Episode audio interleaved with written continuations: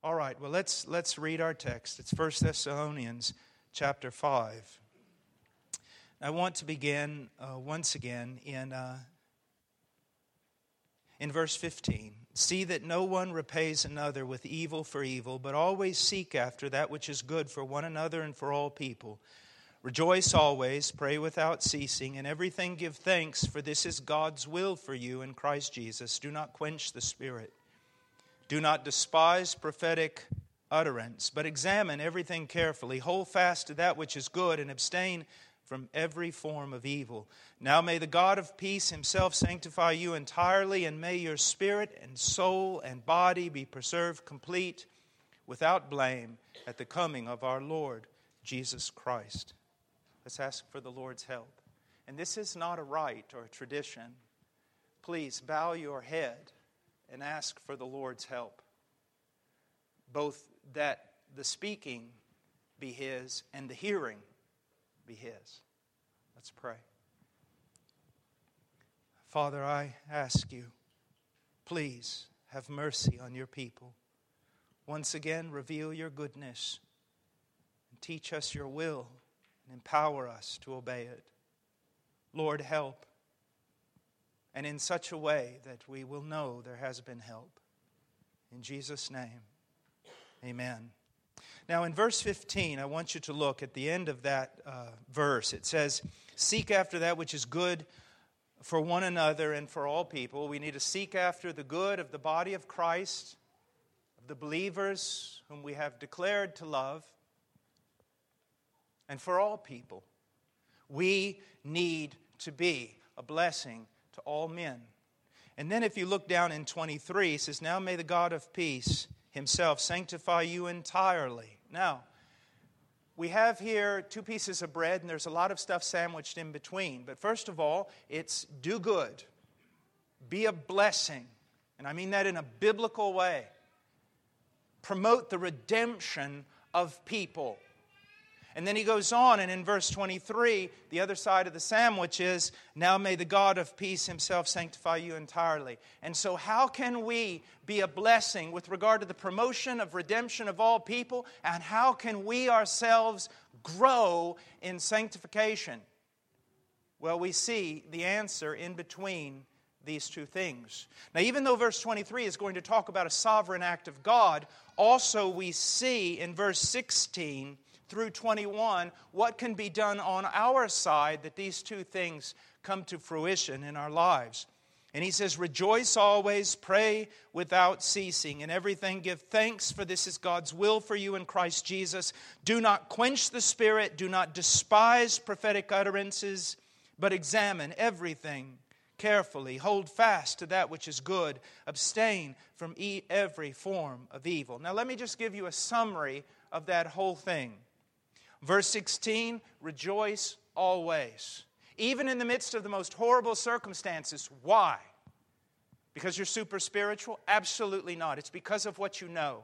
You know who God is, you know what God has done for you in Christ.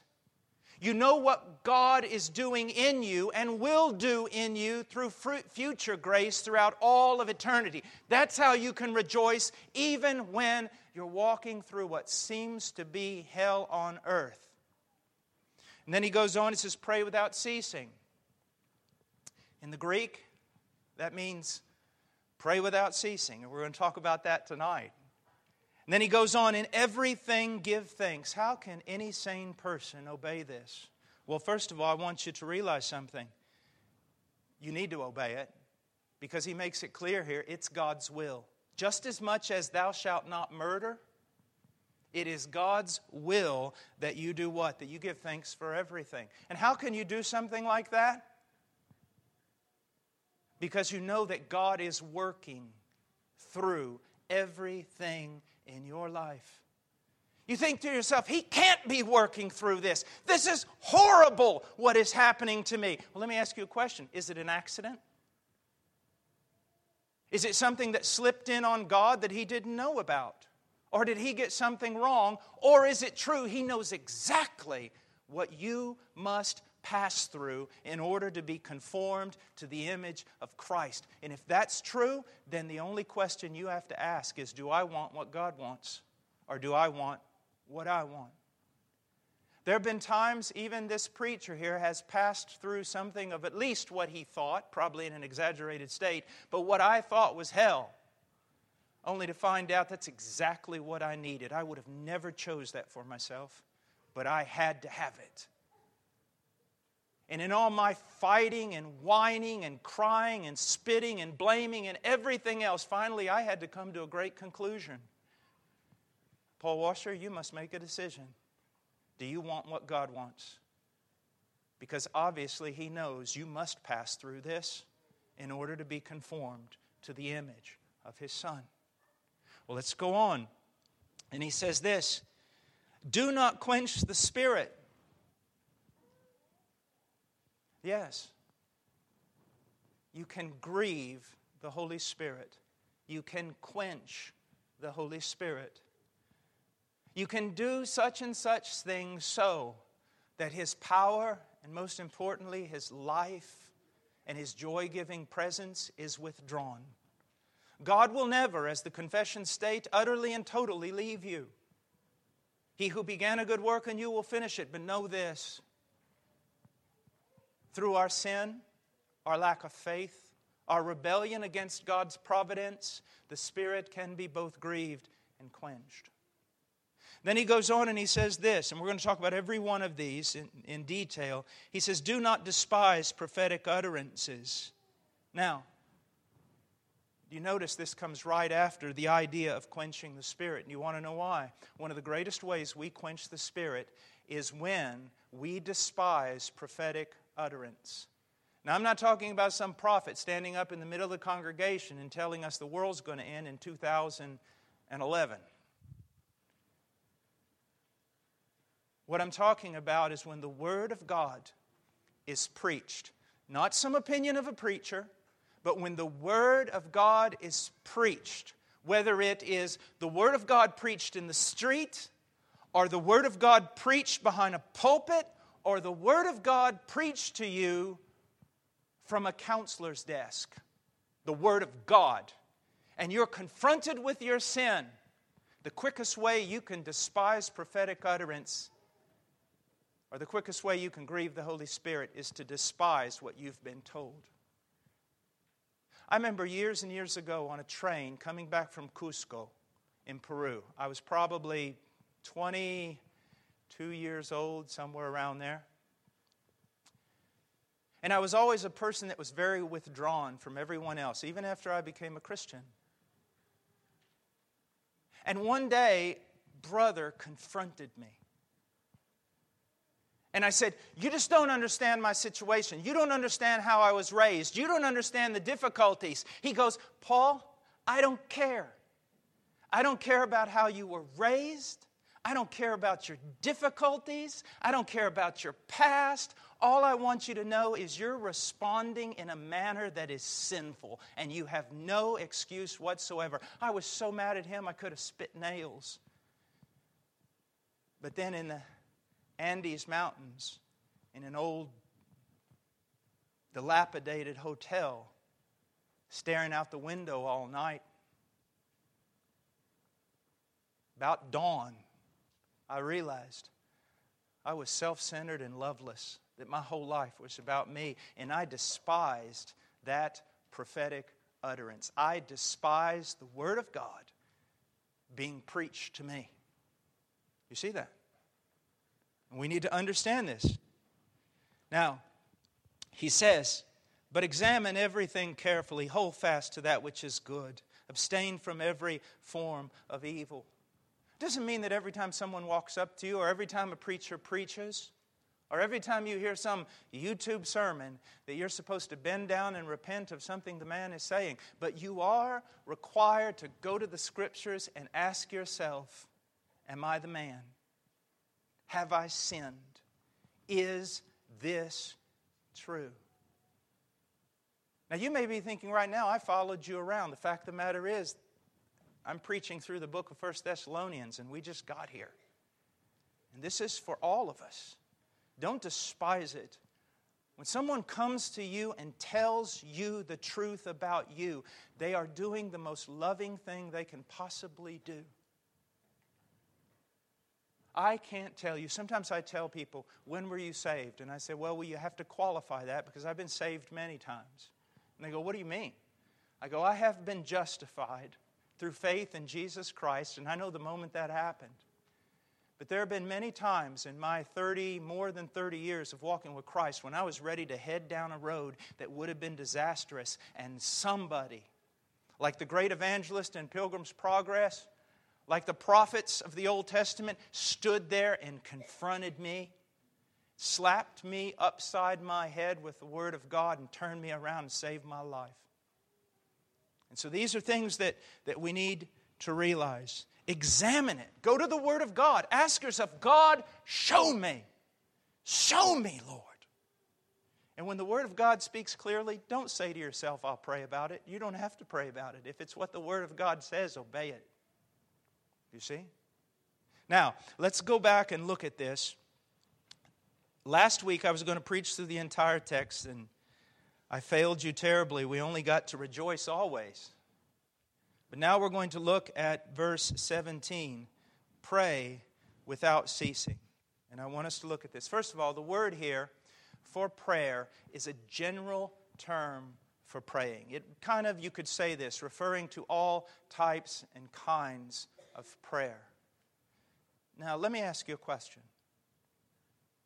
Do you identify in your prayer life with all types and kinds of prayer? You know, a lot of people who tell me they really struggle in prayer, I usually ask them to define what they mean. And you know what most people tell me? Whether they use the word or not, I realize that for them, prayer is intercession. And that's it. It's intercession. And they say it's hard. Well, I want to tell you something. Intercession is a great part of prayer, but that's not all that prayer is. And you need to understand that. I usually divide my prayer life up into praying with my boots on and praying with my boots off. Now, what do I mean by that? Well, let me tell you this first. If all prayer was was praying with my boots on, I would probably tire of prayer quickly. So, what do I mean? Praying with my boots on. Prayer, as you know, intercessory prayer, whether it be for a brother who's wayward or whether it be for the gospel entering into a place where it has never been preached or whether it is some trouble in the church or the encroachment of evil in our country, whether it's anything like that, and you pray against it, you pray for the advance of the kingdom, that is intercession and it is praying with your boots on. And my dear friend, if you think it's work, know this it's work for everyone. It's easy for no one. In the same way that going to battle is not easy, ever.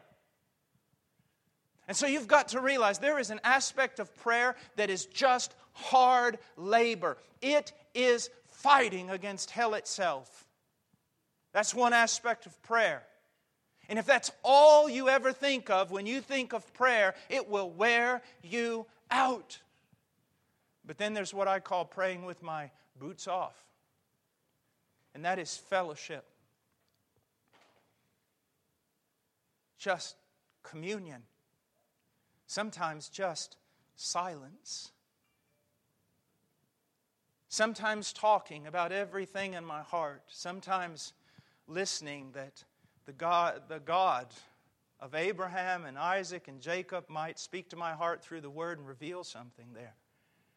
Sometimes it's just, well, let me tell you, my, I've learned this in the midst of horrifying battles. My greatest prayer is this to sit in the dark and say, Lord, you know. You know. That's enough.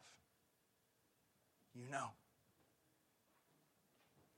Oh, it's such a delight to walk with Him. And it's like a spiral, your prayer life. It's either spiraling up or it's spiraling down because it doesn't stay neutral. You must learn to pray. But you must learn that prayer is not just hard work intercession, prayer is lovely communion. It can be as tender as a mother holding a baby and nursing it. it can be as violent as kneeling down three feet away from an F5 tornado. As I have written many times, His love is oftentimes more violent than His wrath. One of my favorite singers from a long time ago, most of you won't even remember, a guy by the name of Keith Green, a lot of, a lot of curly hair. And he wrote a song to his son O Lord, I am weak and I'm trembling. Or my son, I am weak and I'm trembling. For the Lord I am always remembering. Oh, what a strong shepherd holds you in his arms. He will break you and make you his own. And does he do that? Yes, he does it before the word. Does he do it in the community? Yes, he does it through fellowship. Does he do it through trials? Yes. But the most lovely, peaceful, violent place I have ever found on this earth is on my knees. On my knees. And I would that you would pray. I would that you would learn how to pray. I would that you would read books on prayer. I would that you would read biographies of men and women who pray. I would that you would realize this is a command pray without ceasing. Pray. Used to teach young preachers, you can't preach without the power of God. Now I teach them, you can't breathe without the power of God. You can't. Pray without ceasing. Now, just a little bit of your information. This is, again, like the other command, a continuous action. It's a habitual practice, it's a lifestyle. It's something that, in one sense, is a work of the Spirit, in the other sense, it is simple discipline and obedience to a command. You cannot live without prayer. You cannot live rightly without prayer. Find me a man, as the old prophet said, sinning, and I'll show you a man who doesn't pray. Show me a man who prays much, and I'll show you a man with a little amount of sin. Never make decisions without copious amounts of prayer. Do nothing without prayer. Assume nothing. Presume nothing. Now, the adverb here again in our text pray without ceasing. The without ceasing in the Greek text comes first. And that's very, very important because in, in the Greek language, like sometimes in English, that denotes emphasis. The adverb is being emphasized here without ceasing. Pray. Pray. Pray. You know why we don't pray? We really don't believe that He not only can do, but will do the miraculous. Situations that everyone would call dead, He is able to resurrect. There is nothing He cannot do. And although he is sovereign, and I follow the Westminster, the 1689, and all the confessions of the Netherlands. He's sovereign, but know this. You have not because you ask not, and I can't explain it, don't have to, because it wasn't explained in the Holy Scriptures. Please understand, He can. And I don't want you to get into that old Reformed tradition. God can do anything, He just doesn't want to do anything. I have seen that God wants to do far more than what any of us could ever believe.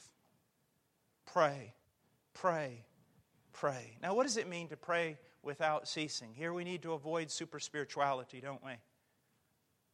What does it mean? Well, this adverb is used in two other places in the book of 1 Thessalonians, and I want us to look there. Look in chapter 1, verse 3 constantly bearing in mind your work of faith and labor of love and steadfastness of hope in our Lord Jesus Christ in the presence of our God and Father. He says, constantly, same, same adverb, constantly bearing in mind your work of faith. Now, if we want to be literal here, Paul thought about nothing but their work of faith. So, how did he write the rest of the epistle? How did he ever preach? So, obviously, he doesn't mean that 24 7, he was only thinking about them. That's not what it means. It can't mean that. Then go over to chapter 2, verse 13. For this reason, we also constantly thank God that when you received the word of God, which you heard from us, you accepted it, not as the word of men. Now, he wasn't constantly thanking God only for this, because if he was, then he couldn't have fulfilled what's in verse 3, chapter 1. So, what is it talking about? Here's what it's talking about it's talking about a lifestyle, and it's talking about, I want you to get this word, reoccurring prayer. Prayer is a habitual lifestyle. It is something that is constantly, not just in so, some so called American version of a quiet time. That's not the only time you pray. But that throughout the entire day, in every situation, you give yourself over to God, you call upon God, you commune with God. Not only because of need, but out of delight. You love to simply talk to Him. You see that? I hope you do.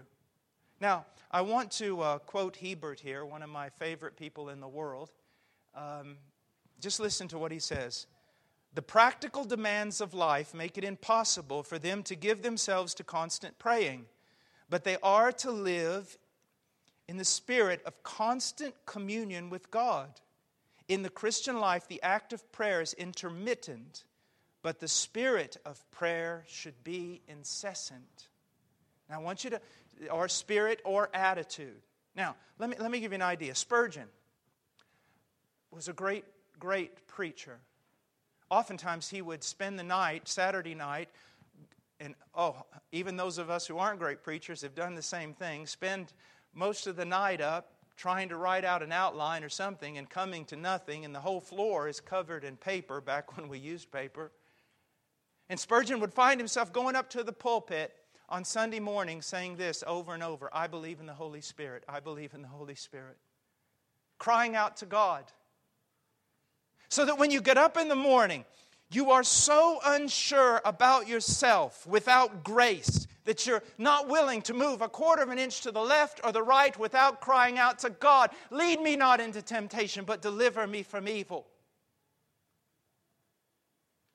You get up in the morning and you note a sense of frustration with, with somebody in your family or a child. Immediately, it is to go to prayer. Oh God, settle my heart. And if that's not enough, if, if the temptation, and to be impatient with a family member is temptation unto sin, then pull away for a minute or two, anything. Get out of there. You see, our problem is we don't think that impatience is the same as murder, do we? We should be afraid of both.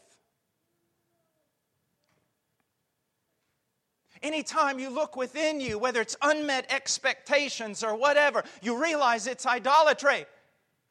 And you go to the Lord in prayer. Every time you see a person coming toward you that is troubled about something, and you should know at that moment, all the knowledge that you possess is not enough to minister to that person. You need God.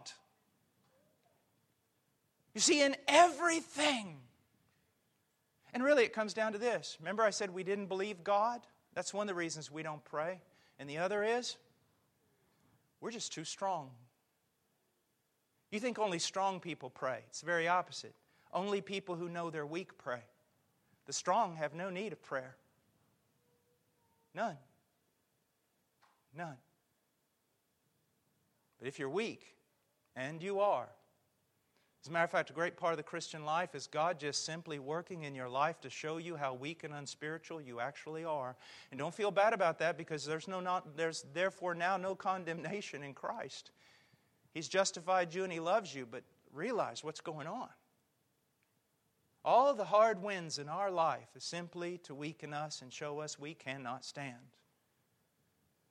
And then prayer is that great resource and recourse I just can't stand it when I hear people say, well, there's nothing left to do now but pray. Really? Should have done that from the start. I would say this there's nothing left to do now but us get involved and try to figure it out. And if you've prayed first, you probably won't ever get to that situation because God will have already worked. There's no mountain that can't be cast into the sea. Just doesn't exist. Mountains are big to you, not to God. Not at all. Not at all. And just when you're about to quit, if only you would hang in there, you may see a victory that's the greatest one you'll ever witness in your lifetime. Pray. Pray.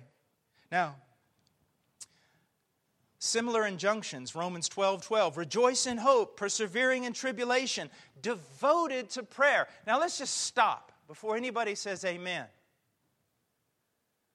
And let's ask ourselves a question. You ask yourself a question Would someone look at your life and say, He or she is devoted to prayer?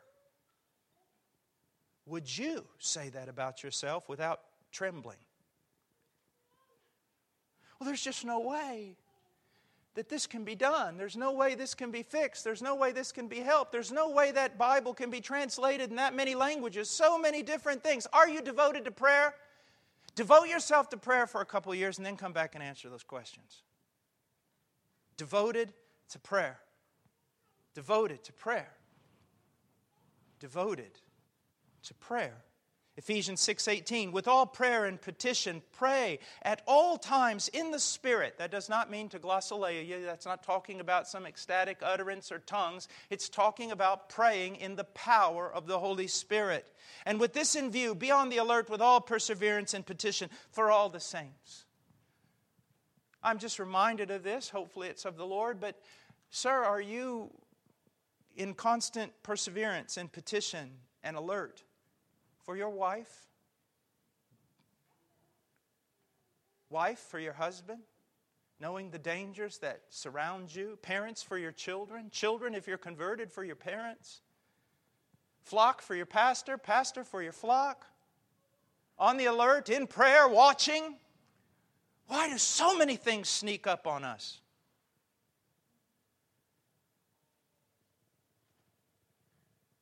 I didn't really do this, but for sake of illustration, I'll say I did. Kevin, I don't understand why I'm not seeing any deer when we go deer hunting. He says, Well, if you would just wake up in the tree stand instead of sleeping all eight hours, maybe you'd see something. It's not rocket science. In the same way, you say, Well, so many things sneaking up on me. You alert in prayer? You devoted to prayer? Have you, dis- have you learned discernment through your careful study of the Word? You see? Colossians 4 2. Devote yourself to prayer. Again, devote yourself to prayer, keeping alert in it with an attitude of thanksgiving. Now, twice we've seen the word devote. Devote yourself to prayer. Literally, that means to be close at hand, to have prayer close at hand. Okay?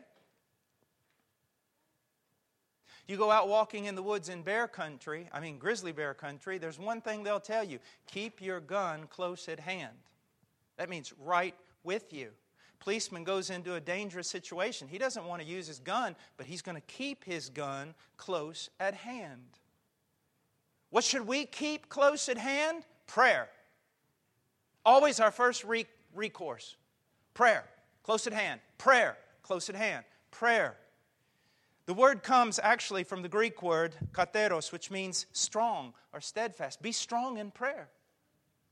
Most believers that I talk to, the one place where they most acknowledge weakness, well, there's two places, and one's above the other. All believers mostly tell me they're weak in their scripture reading, but then they say, I'm even weaker in prayer. The two things we most need to be godly to be strong, to be useful. You see? Be devoted. Mounce says this to attend to constantly, to persist in, adherence to a thing, to be intently engaged in, attend constantly to. The Greek scholar Nida says to continue to do something with intense effort, with the possible implication of doing it despite difficulty. If you're laying in a hospital and you've been in a car accident and you have several ribs broke, and the doctor says, breathe, you don't say, I'm not going to breathe, it's too painful. Because you know now you have no option. Pain or not, you must breathe or you will die. It's not a question of how difficult it is. It doesn't matter anymore how difficult it is. You must breathe or die. It's the same way with prayer. You say, prayer is difficult. I know. That doesn't change anything. Prayer or die. It's absolutely necessary. Now, I just want to close by looking at some examples of, of the Apostle Paul. No, let's go right to the only perfect man Jesus. And let's just look at some examples. And open your Bibles and turn with me, first of all, to the book of Mark.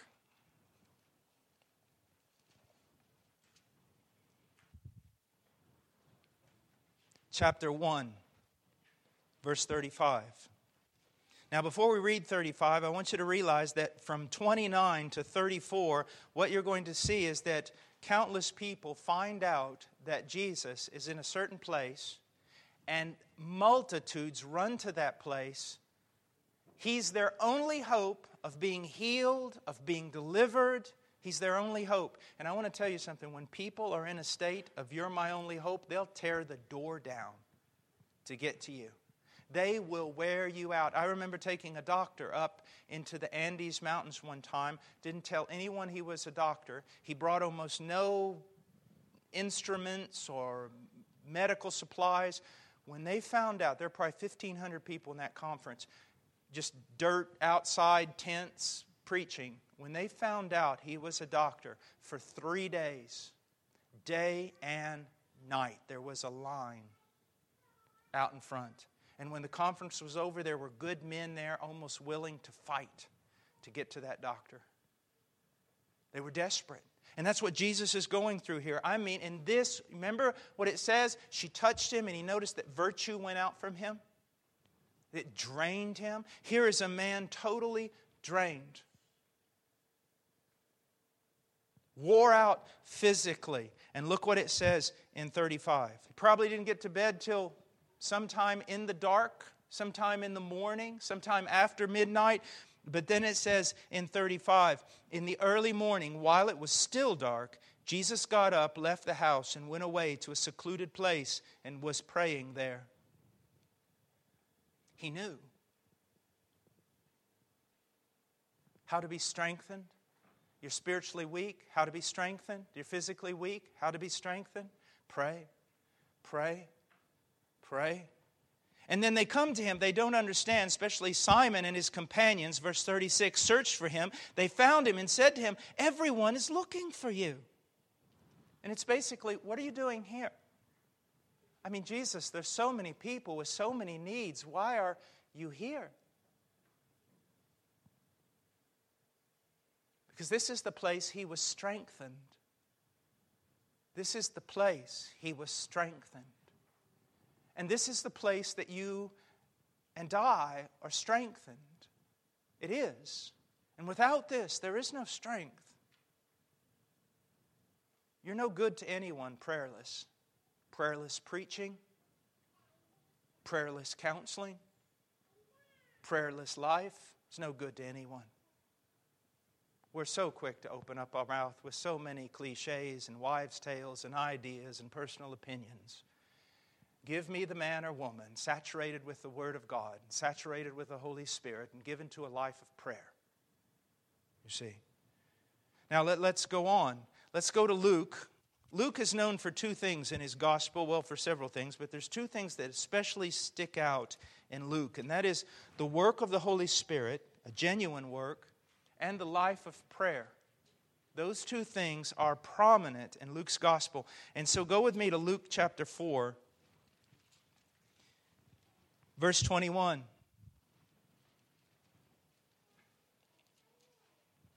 Or I'm sorry, go to, go to 516. But Jesus himself would often slip away to the wilderness and pray. Pray without ceasing, habitual. he often did this? Have your children found you slipping away?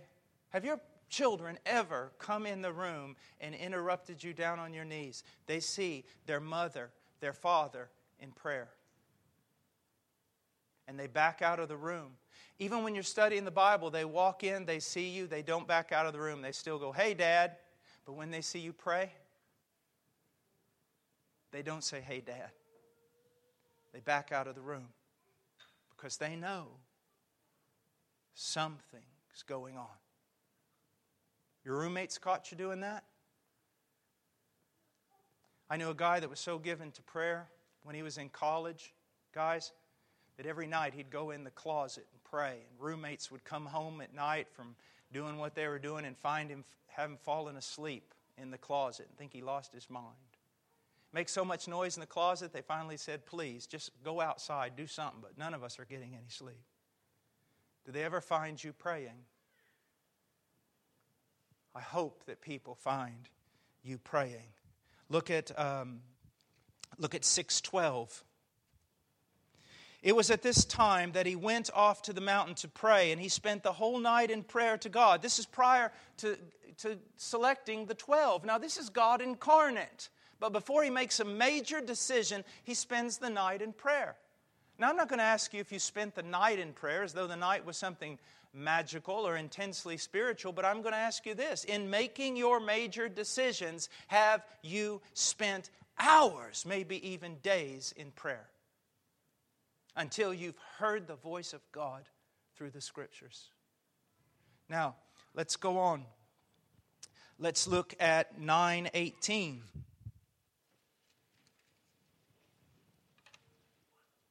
And it happened that while he was praying alone, the disciples were with him, and he questioned them, saying, Who do the people say that I am? Again, he's praying and alone. I've often told this story that when I went to my first pastor and I told him that the Lord had called me to preach, the first thing he said to me was, Boy, can you be alone? And I thought he meant that if I preached the truth, I'd be alone. That's not what he meant. What he meant was this while all the other college boys are going off on the spring break ski trip or wherever they're going, and running around in bachelor packs on campus and going to Christian organizations everywhere, can you do this? Can you just be alone with God? One of the great tragedies in the ministerial world today are men who who can spend all kinds of time with any sort of person, but they cannot spend time alone with God. Shut up to God. Shut up to God. And not just studying the scriptures, although I promote that, hours of it a day. Go, study. But if you study and study alone, you'll become cold as a stone. You'll become lifted up intellectually. All sorts of horrifying things can happen to the brilliant man in the scriptures who does not pray. Now, I want us just to look at 11:1. It happened that while Jesus was praying in a certain place, after he had finished, one of his disciples said to him, Lord, teach us to pray, just as John also taught his disciples. I often ask this question have people ever walked up to you, if you're in the ministry or something, and said to you, Wow, man, I wish I could preach like you? Or I wish I knew as much Bible as you know? Has anyone ever heard you pray and then walked up to you and says, I'd give anything to pray like you? Where did you learn to pray like that? It's amazing. Uh, my dear friend that I always mention that's gone on to be with the Lord, Bob Jennings, almost everywhere you go. Even though Brother Jennings was a, a wonderful preacher, a beautiful, sanctified man, most people would say to me, I never heard anybody pray like that. I just never heard anybody pray like that. All the people that attribute to Spurgeon, you know, his great preaching was the source. Well, it was from the source of his great intellect, he would say, No, I preach like that because I pray like this.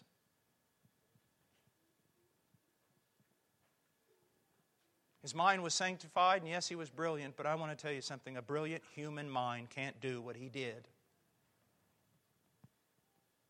Bethany Jones, Martyn Lloyd-Jones's wife, said this You can't understand my husband unless you understand, first and foremost, he was a man of prayer. A man of prayer. They said, Teach us to pray. Teach us to pray. There is a way to teach someone to pray. The scriptures are filled with teaching and examples on how to pray and encouraging us to pray. Now, go to the last text, and this is where we'll close. Because Jesus is going to, or at least show that Paul's on the right track in 1 Thessalonians in chapter 18, verse 1. Now he was telling them a parable to show that at all times they ought to pray and not to lose heart. All times means all times. It's a great way of putting it.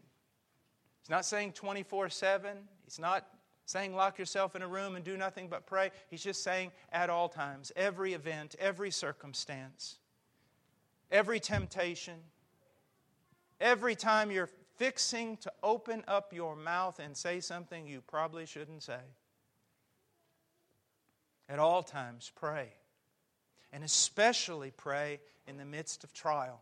Because he's going to go on and tell us about this widow who had over her an unjust judge. He's going to tell us about this widow that she literally beat him black and blue. She badgered him, would not let him go. Now, see, that it's very difficult for us to grab a hold of this, believing as we do in the sovereignty of God. And yet, it means exactly what it says. Grab a hold of God and pray. What is it? Isaiah 62. He's placed watchmen on the wall. They're not supposed to give him rest. They're to cry out day and night until he's done what he promised to do for Jerusalem's sake. I know that contradicts in some degree our thinking, but it most certainly doesn't contradict the perfect mind and thought of God. I remember one time again in Peru, I had one, one uh, workbook left. And I was saving it to see if another pastor would show up. And there was this new believer, this young guy. And I mean, he said, I need a workbook. And I said, Well, I'm, I'm saving this workbook for the pastor. Yeah, yeah, but I need a workbook. I'd get up in the morning, go to breakfast. You know, it's a big pot of goat stew or something out there in the middle of the, the, the dirt. And he'd be standing there. I need a workbook. After I get done sermon, he'd walk right up. I need a workbook. Son, I told you I'm saving this for a pastor, but I need a workbook. Finally, I just felt so badgered and beaten black and blue. I said, I didn't know. I had to make one option or the other knock him in the head with a brick or give him a workbook because he wasn't going to shut up. He got the workbook. Now, that's a silly illustration, but look what God is saying here. In verse 6, he says, And the Lord said, Hear what the unrighteous judge said. Now, what did he say? In verse 5, he said, Yet because this widow, or let's go up to 4. He says, For a while he was unwilling, but afterward he said to himself, Even though I do not fear God, nor respect man, yet because this widow bothers me, I will give her legal protection. Otherwise, by continually coming, she will wear me out. Literally, hit me under the eye. That's what it means, literally. Hit me under the eye. Violent praying. There is a sense of God testing us and testing our faith. Really and truly. I have heard people who are immature and not given much to the study of Scripture say bold, mighty, and bold things about God and before God and realize they didn't have any sense in their head with regard to what they were saying. But I have also seen people who've spent a life of prayer and the Word of God. I've heard them in prayer in the most holy fashion say the boldest things you could ever imagine. I will not let thee go. Slay me, but I will not let thee go.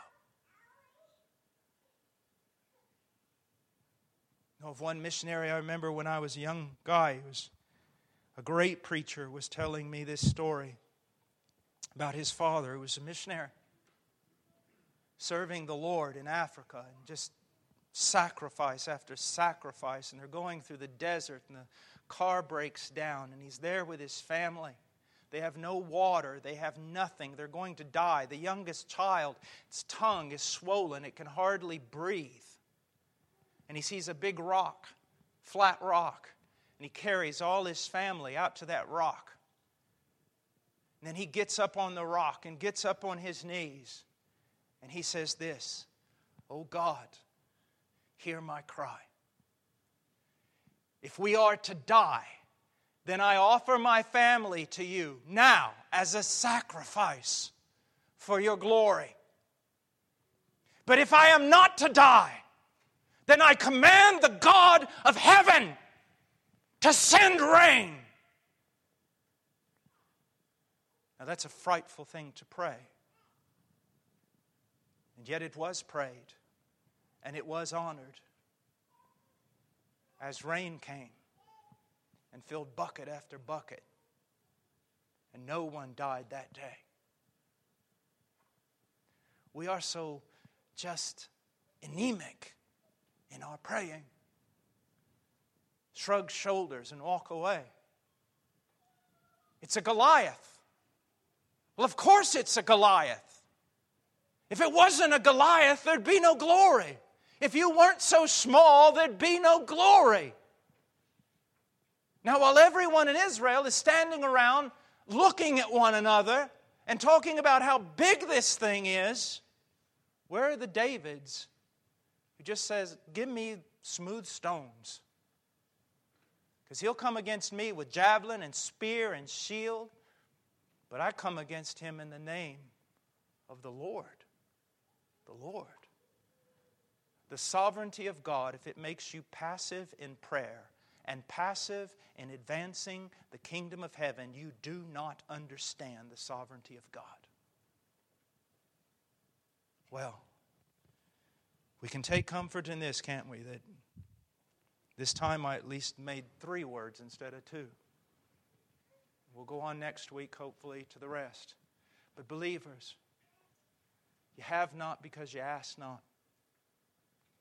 Suffer so much because we do not pray. And I've heard so many sermons, you know, I've heard so many sermons and preachers saying sovereignty of God.